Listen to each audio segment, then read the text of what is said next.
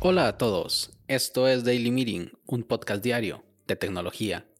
Este es el capítulo 6 y hoy es jueves 18 de febrero de 2021. Mi nombre es Melvin Salas y en los próximos minutos hablaremos sobre el Apple Watch. Así que, comencemos. No siempre me consideré un fan de los productos de Apple, principalmente porque me parecían muy caros. No entendía por qué alguien pagaría tanto dinero por un producto por el solo hecho de ser bonito. Recuerdo la presentación del primer Apple Watch en 2014 y pensar, ¿quién va a necesitar un reloj inteligente? Además, ¿solo lo comprarán los que tengan un iPhone? Justo ese año se presentó la Xiaomi Mi Band y adquirí uno. He sido un admirador de la Mi Band desde el primer día. La versión 1 era solo una pastillita con tres LEDs de colores, configurable para las diferentes notificaciones desde el teléfono.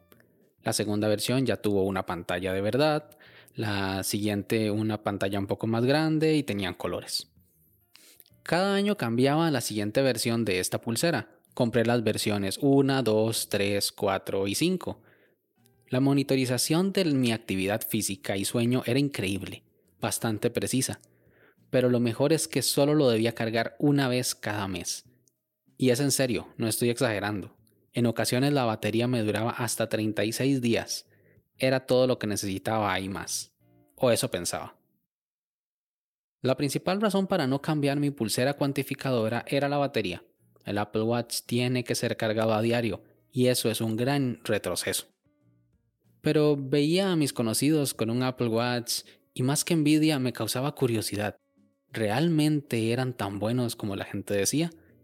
La gente no suele hablar maravillas de los relojes de Android que tienen funciones parecidas. Antes de hablar de cómo se origina el Apple Watch, hay que ver el marco completo de productos de Apple y analizarlos con detenimiento. Sus principales productos son Mac, iPhone, AirPods y Apple Watch. Hablemos del Mac. Apple reinventó el concepto de la computadora personal.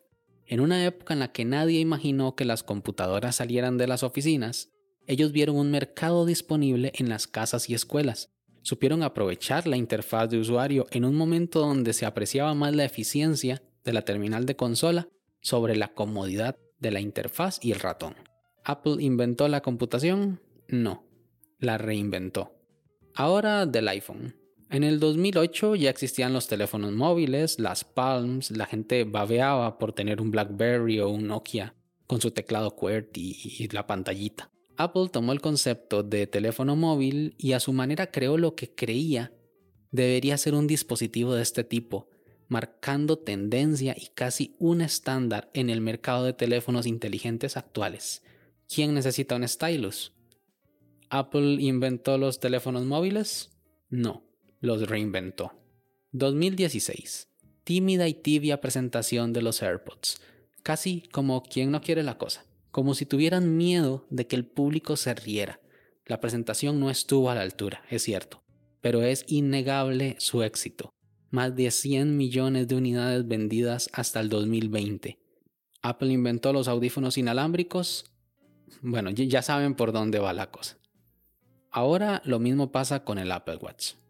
Un reloj casi que por defecto tiene que ser redondo, pero Apple no intentaba hacer un reloj, lo estaba reimaginando y reinventando. La pantalla cuadrada tiene sentido porque está mostrando texto. Y si a alguien le queda duda, puede echar un vistazo a las otras marcas con diseños redondos y verán lo complicado que es mostrar información en ellas. Pero además es que este dispositivo no es un reloj, tampoco es un cuantificador de actividad, es un dispositivo de salud. Me explico, este reloj no solo monitoriza el sueño, le indica al usuario a qué hora ir a dormir.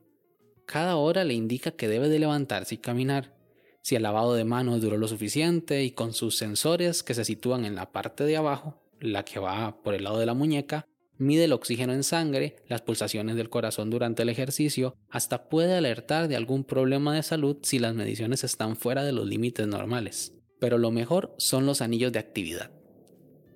Es en ese punto que dieron más en el clavo que con cualquier otra cosa. Llevar el ejercicio y salud mediante la ludificación, o sea, convertirlo en un juego, fue una de las mejores ideas. Los tres anillos que hay que llenar en un día, movimiento, ejercicio y caminar, cada uno configurable para cada usuario. Pero es que en el momento en el que empiezas a cerrarlos todos los días ya no hay marcha atrás. Es como una droga, tratas de cumplirlo todos los días. Ahora saco a pasear el perro más seguido y no me importa subir y bajar escaleras porque al final del día tengo mi dosis de dopamina o de serotonina, no estoy muy seguro cuál es cuál, al ver una animación con todos los anillos cerrados. Y eso, entre muchas otras cosas, es lo que hace excelente a este producto. Aunque lo tenga que cargar a diario, ya no me molesta. ¿O acaso no cargo el teléfono ya a diario en mi mesita de noche? ¿Apple inventó los relojes inteligentes? No, los reinventó. ¿Qué opinas tú? ¿Es el Apple Watch un excelente dispositivo de salud o es acaso el ecosistema de Apple lo que lo hace especial? Sin más, este episodio llega a su fin, pero no me quiero ir sin antes agradecerte por haberme escuchado. Si quieres estar atento sobre los capítulos que se vienen, no olvides suscribirte desde tu aplicación de podcast favorita. También puedes escribirme por Twitter arroba melvinsalas o conocer más sobre el proyecto en melvinsalas.com barra podcast. Nos escuchamos en el siguiente capítulo. Hasta luego.